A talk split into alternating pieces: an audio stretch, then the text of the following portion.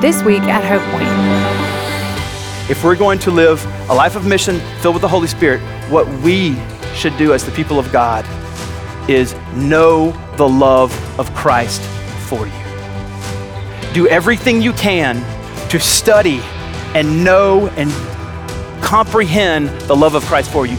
Be here on Sundays with the people of God, singing about Christ together and learning from Richard as he preaches us through the word, so that we can know the love of Christ for us. That's the whole point of a sermon, is to engage your affections to love Jesus. Read your scriptures every day so that, that the Bible is all about Jesus, and as I read it, I'm going to see the beauty of the gospel and I know the love of Christ for me. We're so glad to have you join us for today's message. We pray that it would challenge and encourage you to applaud God, follow Christ, and live on mission. Let's listen now as our teacher speaks to us from God's holy word. Well, as you can see on the sermon title here on the screen, that we're going to be in Acts chapter sixteen. So if you have a Bible, open up to Acts chapter sixteen. Uh, we're going to be diving into there. Uh, um, as I was thinking and praying about what to preach on uh, when Richard, Caleb, and Dan had asked me to preach today, I told them what I was thinking about, uh, a sermon on living on mission, that we as a church are called, because if you're a Christian, you're called to live on mission. Uh, and th- that's what I was thinking. And they said, this is great, because over the next couple weeks, we're going to be doing an emphasis on missions and what the church is doing around the world. And so this could be a good week one to kickstart uh, us into the, that mindset of living on mission. And so consider this maybe the, uh, the beginning ser- uh, sermon, uh, sermon one, as they're going to go into this over the next couple weeks, which I'm excited uh, for us to, to see and understand of what uh, Hope Point's going to be doing and what we already are doing uh, all around the world. So if you have a Bible, you can open up to Acts chapter sixteen. Um, if you know me, you know I have a lot of kids, and so there's birthdays all the time at our house. Uh, and so this past Friday, we had a birthday party, and I was talking to one of the teenagers that was there uh, from Hope Point about the sermon and uh, Daniel Davis, and he was asking me, hey, what are you, what are you preaching on? And I was telling him about Acts sixteen and living on mission, and he said, hey, that's part of the Hope Point mission, living on mission. I was like, you're right. I should put that in the intro. And so, uh, the mission of Hope Point is applaud God, follow God, and live on mission. And so we're going to dive into number three today. The sermon is about number three. So thank you for a great idea for an intro. Uh, push your teenagers to think deeply about the Lord. If they can do trigonometry, they can do theology. So um, teach them deeper than they're capable of, and they'll come to it. Um, anyway. Uh, so we're going to be in Acts chapter sixteen today. Now, what I want to do is to help us get a mindset and a frame on what I'm doing whenever I say uh, that we're all going to be living four fundamentals of living a life of mission. So what does that mean, uh, a life of mission? It means that every single one of us who are Christians are po- supposed to be living as missionaries. And you say, okay, I'm not a missionary. I've never been overseas. I don't live overseas. I've never even been on the Alaskan trip. So this doesn't count for me. It does. It does count for you. Every Christian in this room, if you're a believer in Christ, is a missionary. A missionary is someone that regularly shares the gospel of Christ with as many people as they can. And we're all commanded to do that if we're believers. So every Christian in this room must think of themselves as a, as a missionary, even if you never go on a missionary trip, or even if you never move overseas and you live in Spartanburg County the rest of your life. Um, because every Christian in this room has already been personally commissioned by Jesus as a missionary. How's that? Well, I'm going to tell you in just a second. Most of you probably know where I go when, uh, when we say we've been personally commissioned to share the gospel. But let me just take one little... little step here and to say, share the gospel. And you may say, well, what is the gospel? If that's what I'm supposed to do, let's just rehearse all together, because it's super important we know what we're supposed to say. First Corinthians, this won't be on the screen. First Corinthians chapter fifteen, Paul is talking to the Corinthian church. Uh, he's well into the letter. He's talking to Christians. And so he's reminding Christians of the gospel. And he says, now I would remind you, brothers, of the gospel that I preached to you. And then in verse three, he says what the gospel is. So if you're like, you know, I know I'm supposed to share, man, what is it? How can I succinctly say the gospel? Well, here it is, verse three, First Corinthians fifteen. I delivered what was first importance, that Christ died for our sins in accordance with the scriptures, that he was buried, and that he was raised on the third day in accordance with the scriptures, and that he appeared to Cephas, that's Peter, the twelve, and then five hundred. Like, there's real evidence that he was resurrected. So that's the gospel. Christ died in accordance to the scriptures for our sins. We're sinners and Christ died for us. But he didn't just die, because there's no, there's no hope there, that he was raised in accordance with the scriptures. So because he was raised, he defeated Satan, sin, and death on our behalf. He lived the perfect life. And so we get all of his righteousness when we trust in him. And he took all of our sin at the cross. And so we're to go and proclaim that message. Jesus is the only way to salvation. John fourteen six, I'm the way, the truth, and the life. No one comes to the Father except through me. There is no sa- salvation outside of Jesus. Every religion is wrong. Christianity is right, and only Christianity. Uh, uh, Acts four twelve, no salvation under any other name except for the name of Jesus. That's what we say. So we're all missionaries, and we're all going to proclaim that particular message. So you may say, well, okay, I'm not a missionary. I've never been to a foreign country, and so how does this apply to me? Well, I don't have a whole lot of time to exegete this text, but I want to at least help us all see how you have been and I have been personally commissioned by Jesus to be a missionary. Matthew chapter twenty-eight, this is the last thing he says to everybody. And Jesus came and said to them, go therefore, that go is telling us, go therefore and make disciples of all nations. That, that's the commission. Make disciples of all nations, baptizing them in the name of the Father and of the Son and of the Holy Spirit, teaching them to observe, teaching them to observe all that I have commanded you. So this is the commission to the disciples, and therefore every Christian that's ever going to live, that we are to go make disciples. John Piper says it this way, Jesus commanded us to go make disciples among every people. Christianity is a missionary faith. We aim to make disciples in every group, that means every single country in the world, and build up the church among every people. We spread our faith by the proclamation of the great news, the good news, and persuasion by the demonstration of love. We are to be like no other religion in the world. So, one other text, if that wasn't enough, Second Corinthians chapter five, where we've been given what he says is known as the ministry of reconciliation. Therefore, if anyone is in Christ, he's a new creation. So here it is. This reconciliation, this ministry is for every new creation. If you're a Christian, then you're now a new creation. And here it is. The old has passed away, the new's come. All this, all this saving is from God. He's the one that does it through Christ Jesus, and he reconciled us to himself as new creations, and he gave us what's known as the ministry of reconciliation. So if you're a new creation and you're a Christian, you have the ministry of reconciliation. There's no some of us, it's no just the church staff, it's no just the pastors in the places, it's every single one of us. Every single one of us has this. That is, oh, I went too far. That is, oh, okay, I'm all backwards. Let's go backwards. Okay, there we go. I'm new on that. All right, so that is Christ Jesus was reconciling the world to himself, not counting their trespasses against them. He died on the cross for that. Entrusting to us the message of reconciliation. We've been given this. He's literally entrusted us with telling people about Jesus. That's the primary means of salvation, is Christians telling lost people to be saved. God does miraculous things, but the primary means of salvation is the natural means of us telling people. Therefore, we are ambassadors for Christ. Oh, this is amazing. God making his appeal through us. Literally, when you tell someone the gospel, the words that you sp- speak, the Holy Spirit comes behind that and literally makes an appeal that goes to their brain, and God makes the appeal into the heart, and if they're ready to be saved, he saves them. We've been given this ministry of reconciliation, and so when we go to people, we look at them and we say, we implore you on behalf of God, be reconciled to him. So we've all been given this ministry of reconciliation. As my evangelism professor would say, then therefore, life is a missionary trip, so take it. Life is a missionary trip. So we're dropping in on the book of Acts. We're gonna see the greatest missionary that's ever lived, Paul. Uh, he lived with absolute reckless abandon for Christ. And this isn't just a sermon for missionaries. This isn't just for us to say, well, I can't approach this text with the mindset, that's for the missionaries, not for me. I want you to hear this, and this is for, if you don't listen to anything I say, listen to this first part of the intro.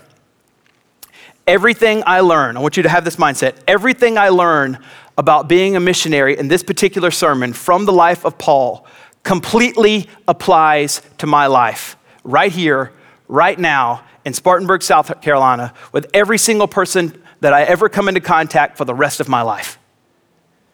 Everything you're going to hear about these four fundamentals of living a life on mission applies to every single one of us forever.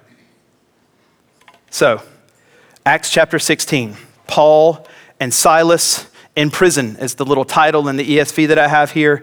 There are two other people with them. We know that Luke and Timothy at least are with them. In verse two, it tells us Timothy joins. And as you are going through the book of Acts, there's a shift from uh, they, they, they to we, we, we.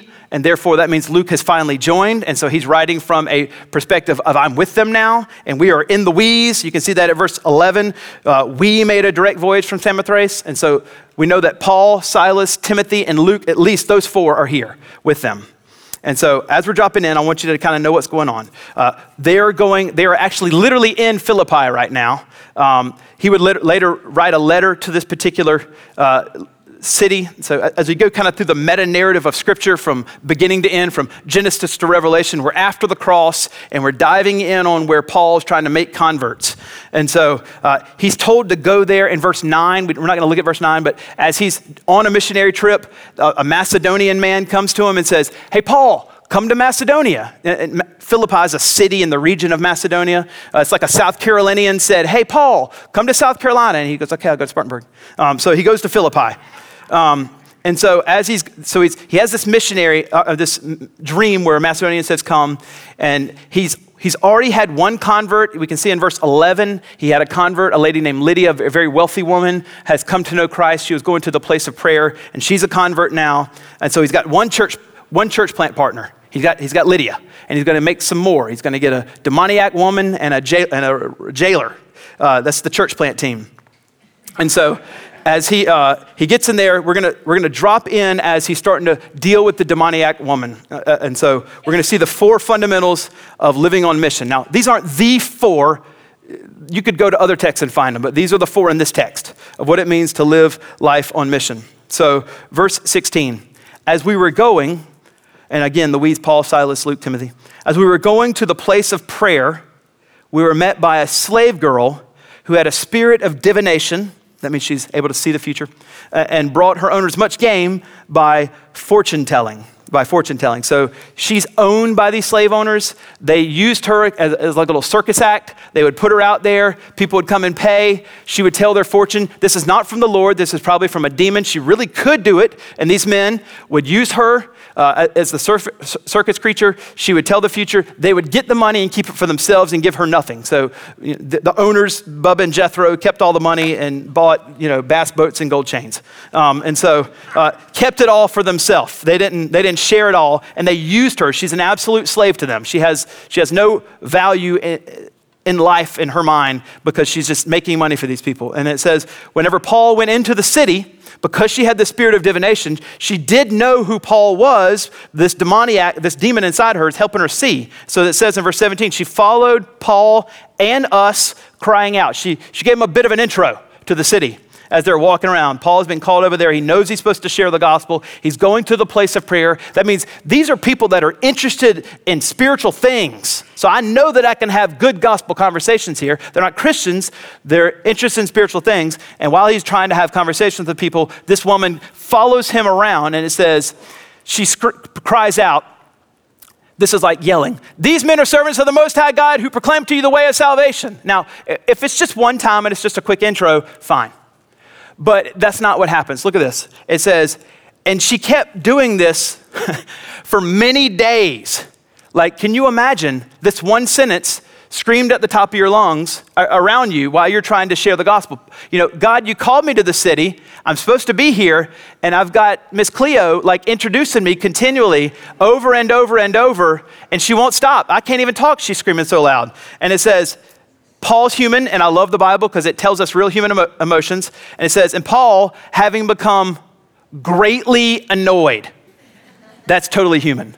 The Greek there can be that he's either grieved or peeved. he's, he's mad or sad, or maybe both. Like grieved because she's trapped by a demon and he knows.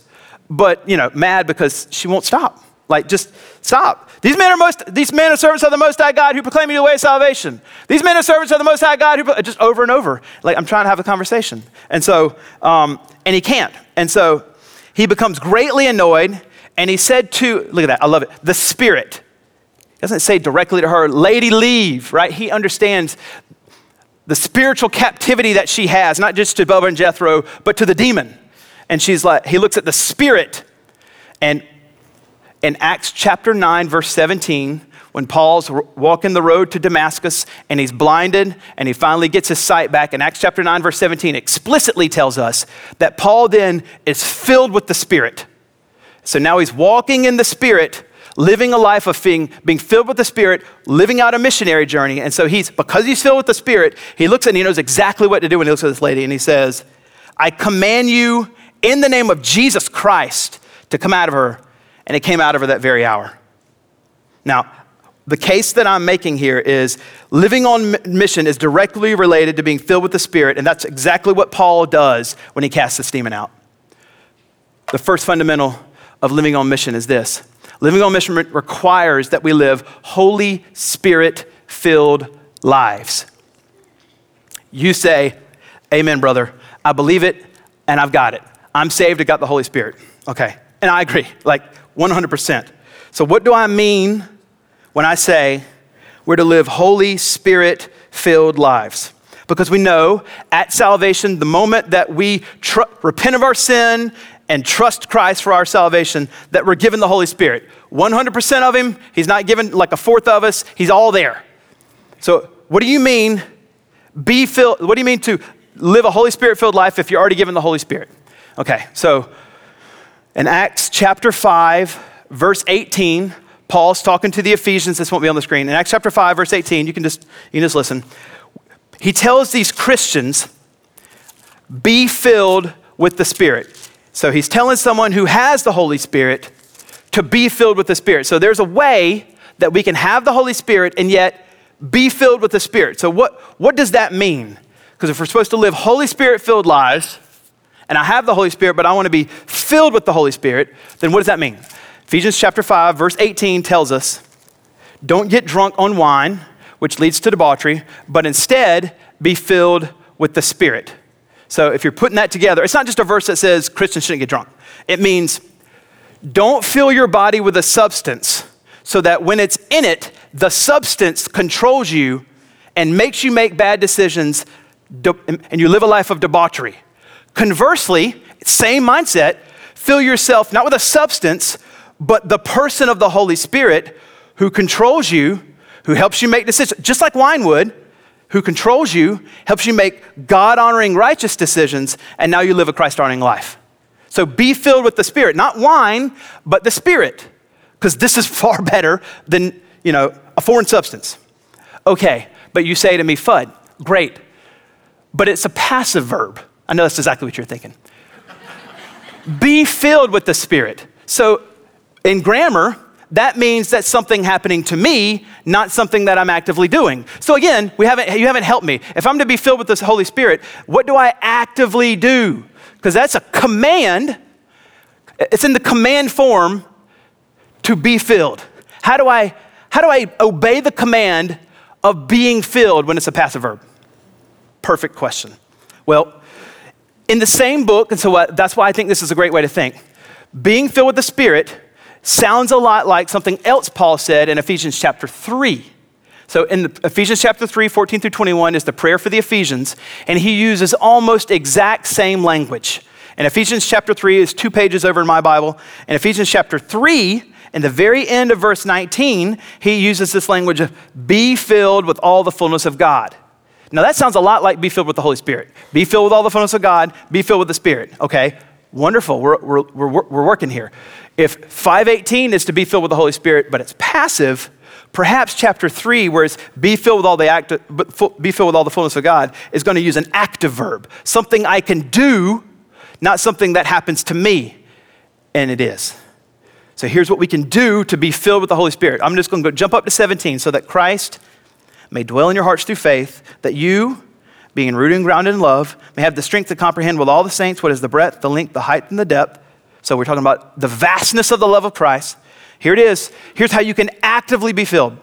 To know the love of Christ that surpasses knowledge. How can you say that? Because it says, so that, or that you may be filled with all the fullness of God.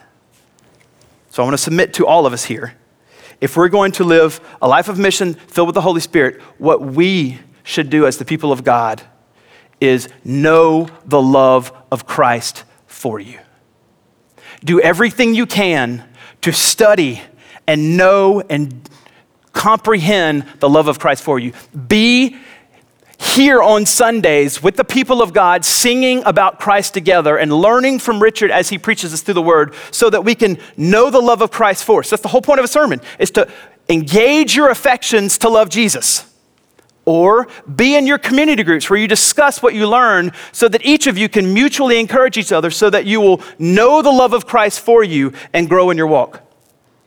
Read your scriptures every day so that, as Dan pointed out two weeks ago, one week ago, whatever it was, that the Bible is all about Jesus, and as I read it, I'm going to see the beauty of the gospel and I know the love of Christ for me. If we're going to live a life of mission, it requires that we are filled with the Holy Spirit, and that's done by knowing the love of Christ. Now, um, you may say, will that make a difference? Uh, I think it will.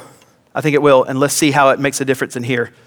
So, um, if you go to Acts chapter sixteen, verse nineteen. So, Paul commands the spirit out of the, out of the slave girl, and all of a sudden, because she doesn't have the spirit of divination anymore, she can't foretell the future. So what's that gonna do to Bubba and Jethro's uh, you know, money source? Well, it's not gonna help them. So here it is. But when the owners saw that their hope of gain was gone, they can't make money anymore off this girl, they seized Paul and Silas. So they seized the two Jews, Paul and Silas, not the two Gentiles, Luke Uh, and Timothy, because we're going to come to this. Suffering sometimes happens to some people and not the others, even though they're all in the same situation. Um, so the owners saw that the hope of gain was gone. They seized Paul and Silas, dragged them into the marketplace before the rulers, so the, the governing officials at the time, and they brought them in front of the magistrates, and they said, these men are Jews. You can see their, their anti-Semitism there, and they're disturbing our city. Some translations say, throwing our city into an uproar. A bit of a stretch, but um, they're, they're trying to be liars and clever and, and manipulative, and it says, they advocate customs that are not lawful for us as Romans to accept or practice. So in Roman law, uh, Christianity wasn't, you know, like known like it was yet, and so it wasn't an approved religion of the Roman government. And so Roman law was that Roman citizens can't practice what they know as alien cults without the governing officials saying, yes, you're allowed to. And so these clever little guys are going to the Roman magistrates and they're saying, these guys are practicing alien cults that aren't approved. Now, their real motivation is they're mad because they lost money. But what they're trying to do is just get these Paul and Silas arrested, which they do.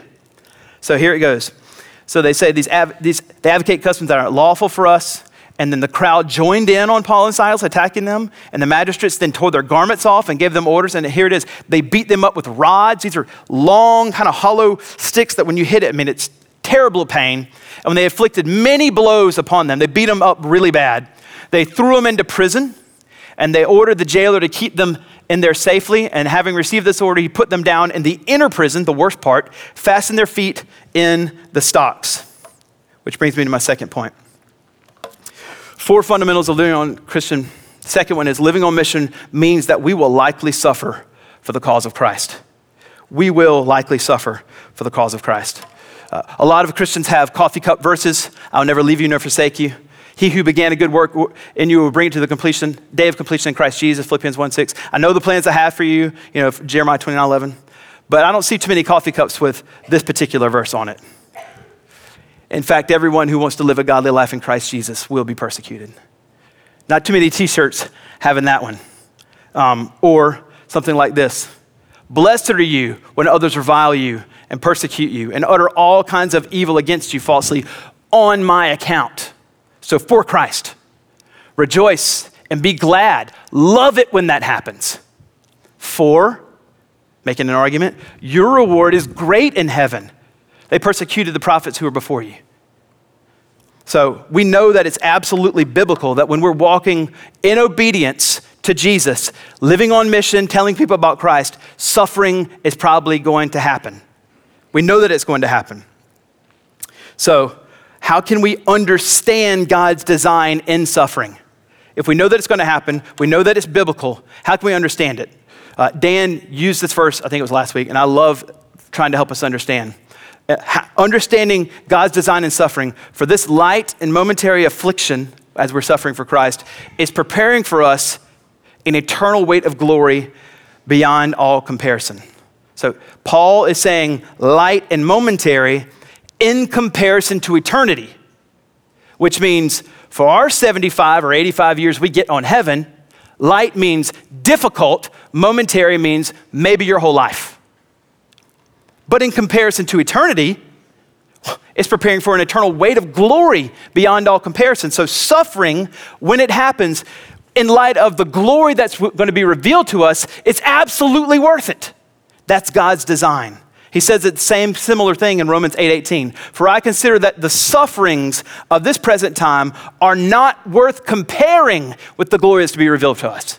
So when we're experiencing suffering for the cause of Christ and it's unbearable, he, Paul says, you can't even compare that, conversely, to the unbelievable glory you'll behold when you see Christ. It's worth it. It's always worth it.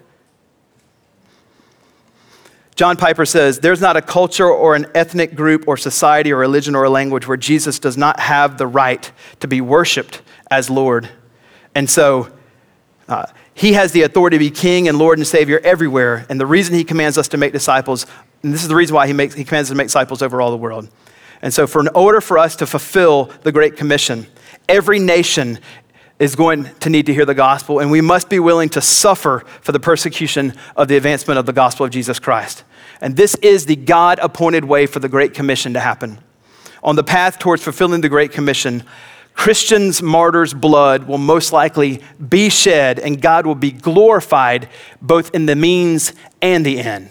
The means of the martyrs' blood and the end of them coming to know Christ. Matthew twenty-four fourteen. This whole thing's not over until every ethnic group hears. Matthew twenty-four fourteen. This gospel must be preached to all the nations, the ethne, and then the end will come. Jesus' second coming, it will happen when every ethnic group in, in the world hears. So we ask ourselves then, is this suffering worth it? When we're obeying God, is it worth it? It is worth it. It's absolutely worth it. In sixteenth century in Europe, uh, two prisoners were having a conversation. One of them was going to be killed for his faith the next day. This is an excerpt from the Jesus Freaks book, uh, D C Talk. Anybody down with the D C Talk? Down with the D, I won't do it, all right. Um, Thomas, his friend says to him, the two prisoners in jail.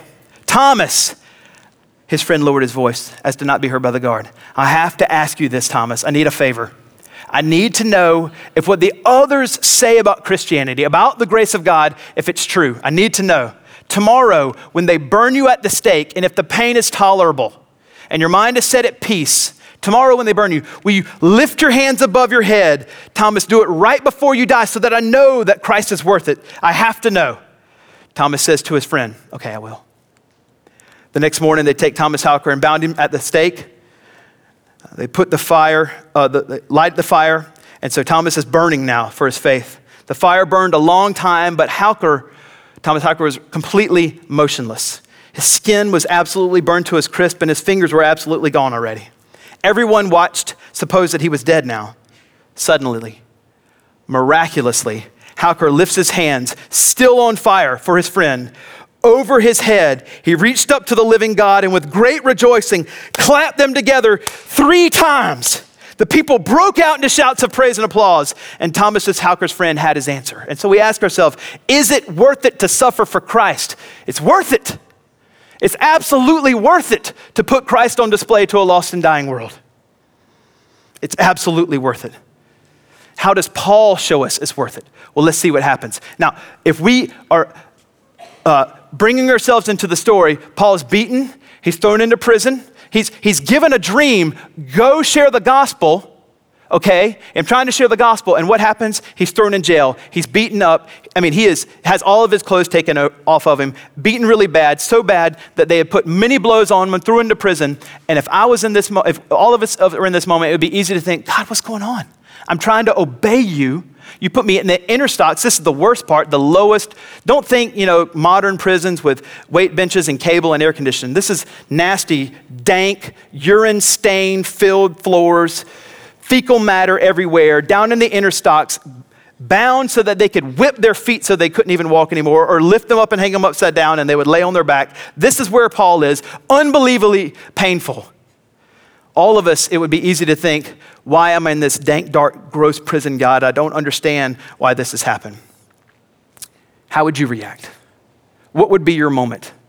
I pray that every single one of us would do exactly what Paul does, does right here. Look at verse twenty-five. About midnight, Paul and Silas were praying and singing hymns to God.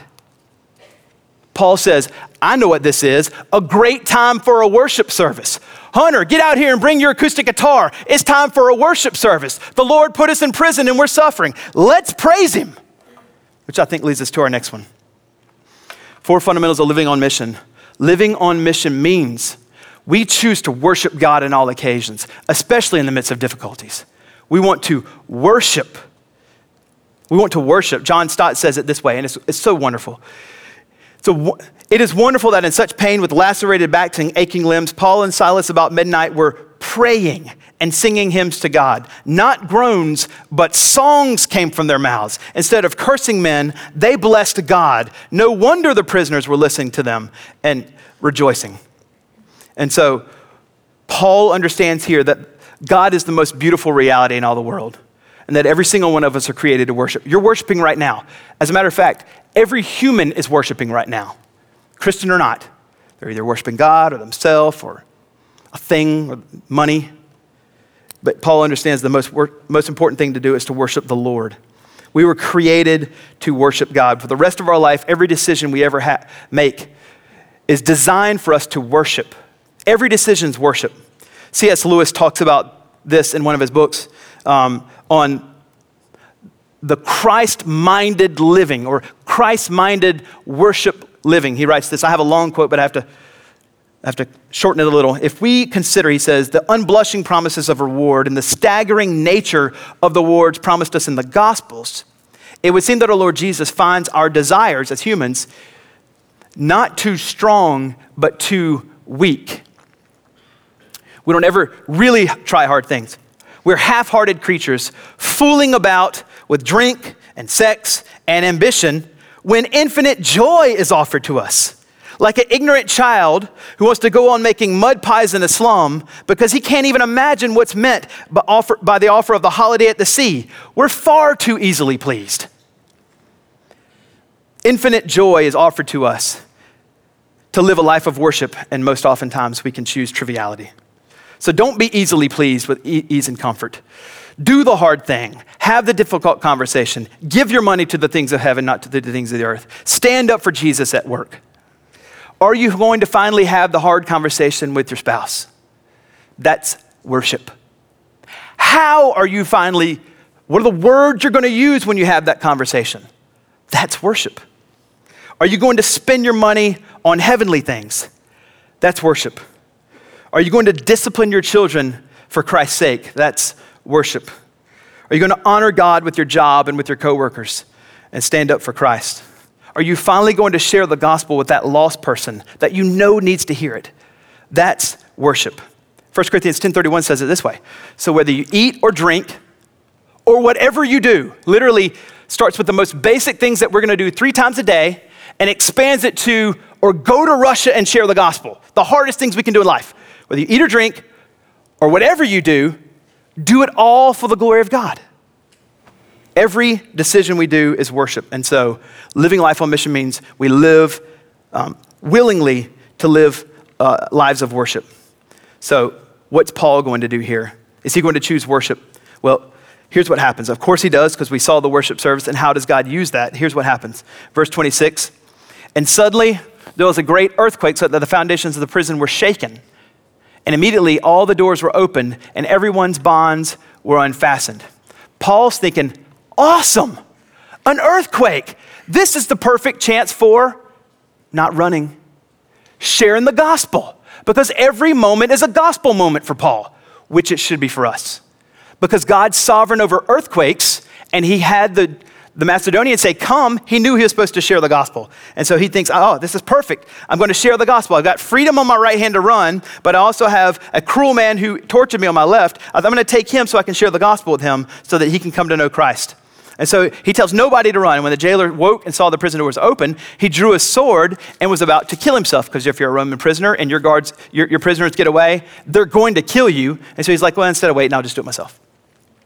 But Paul cried with a loud voice, do not harm yourself. Everybody's here, because earthquakes are gospel moments for Paul. Difficult circumstances in your life are gospel moments for you. And the jailer called for lights, rushed in, trembling with fear. He fell down before Paul and Silas, and he brought them out, and he says, now we would say, why didn't you run? Right? The worship service in verse twenty-five ended all that. He knows exactly why they didn't run. He doesn't need to ask that question. He has one question. That's all he needs to ask. The worship service, choosing to worship in hard circumstances, leads to, sirs, what must I do to be saved? It's never happened to me. Like that's that simple. Meet a stranger. How do I be saved? Man, I, I, I want it teed up like that, but you know, maybe the Lord will, will bring that to us. And what does Paul say? If you're ever thinking, I don't know how to share the gospel, I need a nice, succinct, one sentence way to share the gospel. Here's one. This is a great one. Here it is. Believe in the Lord Jesus and you will be saved. That's perfect. Which brings us to our fourth one. Living on mission means that every that evangelism should naturally happen through you. Evangelism is proclaiming Jesus as the way to salvation, telling them the good news of the gospel. We should do that because Paul had the worship service. He had, he had an easy way to tell them about Christ. Now, J I Packer, uh, a theologian, tells us the definition of evangelism. Let's make sure we understand. Evangelism is message delivered, not effect produced. Evangelism is telling them about Jesus, not saving them. That, that's up to God. We obey by telling them. God's the one that does the work. So uh, something that convicted me a while, I was looking at the book of Acts a while back, and um, if you go through it, just notice this. Look at the book of Acts today and see that Christians gathered together, they told the gospel, and then you'll see this wording, and the Lord added to their number. Then Christians gathered together in chapter three. They told people about Jesus, and the Lord added to their number. Then chapter four, Christians gathered together. They told people about Jesus, and the Lord added to their number. Over and over, when Christians get together, they should tell the people around them about Jesus that don't know it. And then, well, we have the same Holy Spirit and the same message. We're Christians gathered together. We should be gathered together, telling people about Jesus, and then the Lord should be adding to our number. There's thirty-five thousand people in Spartanburg, three hundred fifty-five thousand people in Spartanburg County. Probably twenty percent are saved. If ha- if forty thousand people got saved in Spartanburg County, we'd throw a party. But we would still have pff, two hundred thousand that aren't saved. We're not scratching the surface. The sleeping giant of the evangelical church has to be awakened to reach this, this country. Um,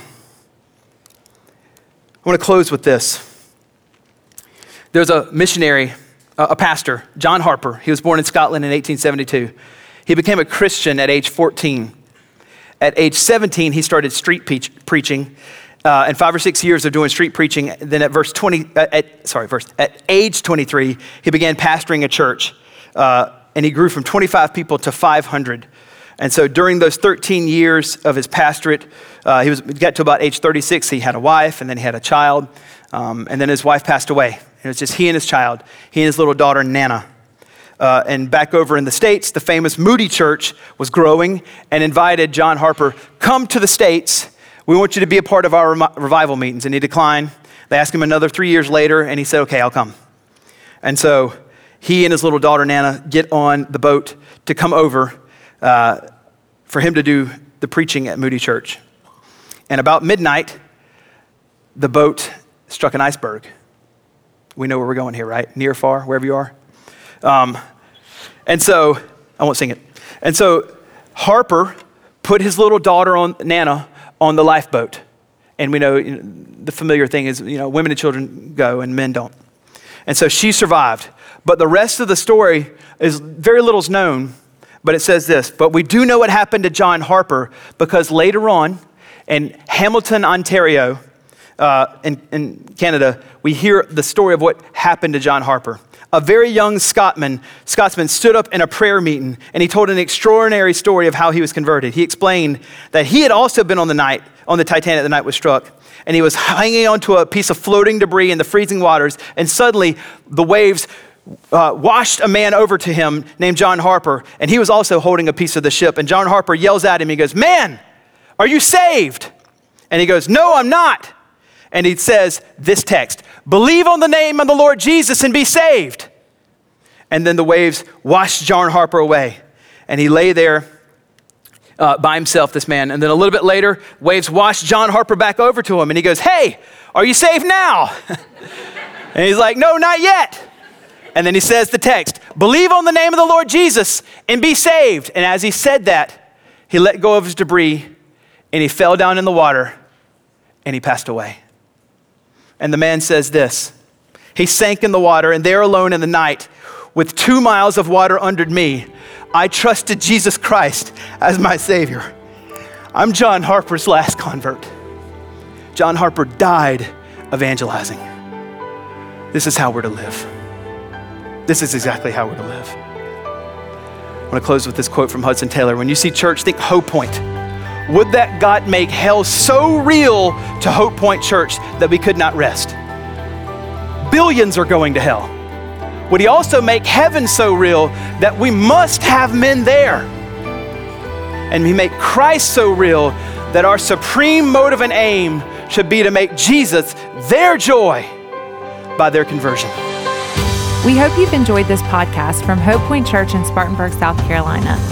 If you would like to learn more about us or give to this ministry, please go to our website at hope point dot org. We hope you can join us again next week.